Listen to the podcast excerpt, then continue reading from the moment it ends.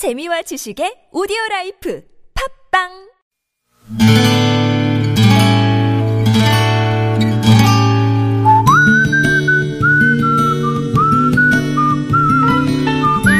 여러분 기억 속에서 여전히 반짝거리는 한 사람.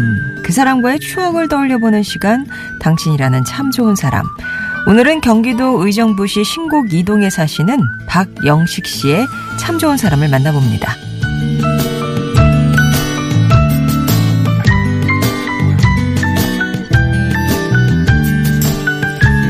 저는 역전의 명수라 불리는 군산 상고가 있는 군산에서 어린 시절을 보냈습니다.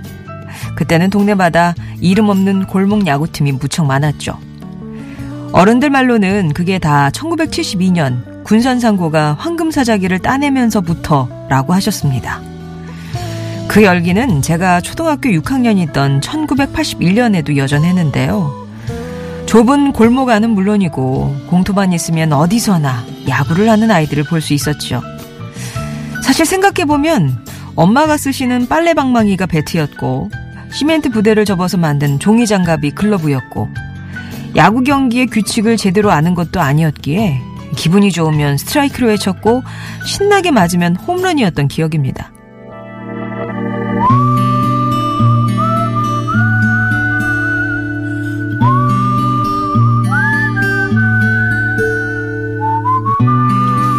그렇게 뜨거운 야구 열기의 중심에는 중학생 형이 한 명 있었어요. 이따금 이웃말 아이들과 야구 시합을 갖게 될 때면 그 형이 코치이자 감독이자 심판까지 되어주곤 했었죠. 그러던 어느 겨울날 아무리 매서운 추위도 저의 야구 열기를 막을 수 없었던지라 방학이었는데도 아침을 먹고 나면 바로 동네 아이들이 모이는 골목으로 향하곤 했습니다. 그런데 숨차게 달려간 그곳에 아무도 없는 거였어요. 너무 일찍 나왔나 싶어 처마 밑에 매달린 고드름을 따서 오도독 오도독 씹어 먹고 있는데 그 중학생 형이 지나가다 저를 보고는 애들이 오늘은 오지 않을 테니 그냥 집에 가라는 말을 전해주더군요.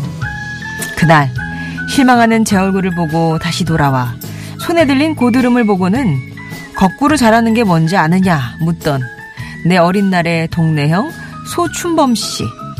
저는 당신이라는 참 좋은 사람 덕분에 그의 겨울 가장 추운 날을 따뜻한 추억으로 간직하고 있습니다.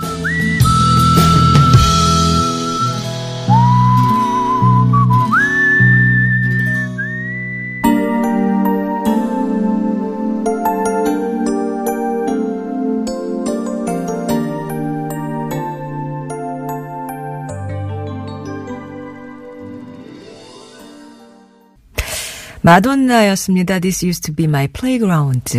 우리 4708번님이 이렇게 써주셨어요. 마돈나와 톰 행크스, 지나 데이비스 주연의 그들만의 리그 엔딩 장면에 이 노래가 나온다고. 예. 우리 58년 개띠 마여사님, 잠시 후에 동갑내기가 또 출연하시죠.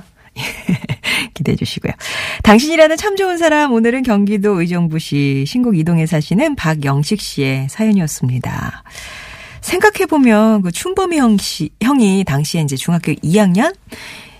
박영식 씨하고는 두 살밖에 차이가 안 나는데 그때는 그 중학생 형이 너무나 커다란 예, 존재로 느껴졌다고 합니다.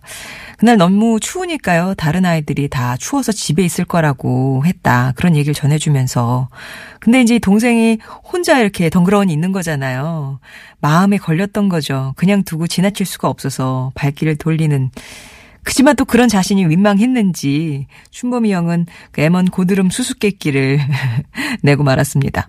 그렇게 시작한 고드름 놀이는 크고 작은 고드름을 따서 뭐 키도 재보고 칼싸움도 하고 심지어 둘이서 그 고드름 노래 있잖아요. 고드름 그 노래도 같이 부르기도 했다면서 막 웃으셨어요. 한참을 박영식 씨랑 놀아주던 춘범이 형은 결국 어머님이 예? 공부는 안 하고 애랑 놀고 있다 이렇게 핀잔을 주셔가지고 돌아서야 했지만 지금 생각해도 그날 춘범이 형이 가던 길을 멈추고 자신에게 와주었던 그 얼마 안 되는 시간이 박영식 씨의 겨울 추억 가운데 최고의 추억으로 남아있다고 하네요. 이후에 춘범이 형네가 이제 먼저 군산을 떠났고 그 후에 박영식 씨네도 이제 고등학교 어 입학 때문에 서울로 올라와서 지금은 사실 어서 뭘 어떻게 하면 사시는지는 잘 모르신답니다. 그래도 해마다 겨울에 고드름 같은 거 보게 되면 춘범이 형 생각이 나서 혼자 웃게 되신데요. 어떻게 지냈는지는 모르지만 형님 한 번쯤 만나서 그때처럼 고드름 칼싸움 한번 해보고 싶으시다고 예, 박영식 씨 가 이렇게 사연을 보내주셨습니다. 아, 박영식 씨께는 저희가 마련한 선물 예, 따로 보내드리겠습니다. 송정이 좋은 사람들 3부는 이렇게 여러분 추억 속에 당신이라는 참 좋은 사람 사연으로 함께 하는데요. 여러분 인생에 어떤 분 떠오르세요? 소중한 추억들 얘기 나눠주시면 되겠습니다. 당신 참여라고만 적어주시면 저희가 연락을 드려서 대화를 통해서 예, 사연 전해 듣고 정리를 해서 소개를 해드리고요. 내 목소리로 직접 한번 해보고 싶다 하시는 분들은 음성편지를 참여해 주세요. 음성편지 이렇게 남겨주시면 역시 저희가 연락을 따로 드리도록 하겠습니다. TBS 앱이나 50원의 1호 문자 메시지 우물정 0951번 무료 모바일 메신저 카카오톡 이용하셔서 이렇게 참여 의사만 밝혀주시면 됩니다.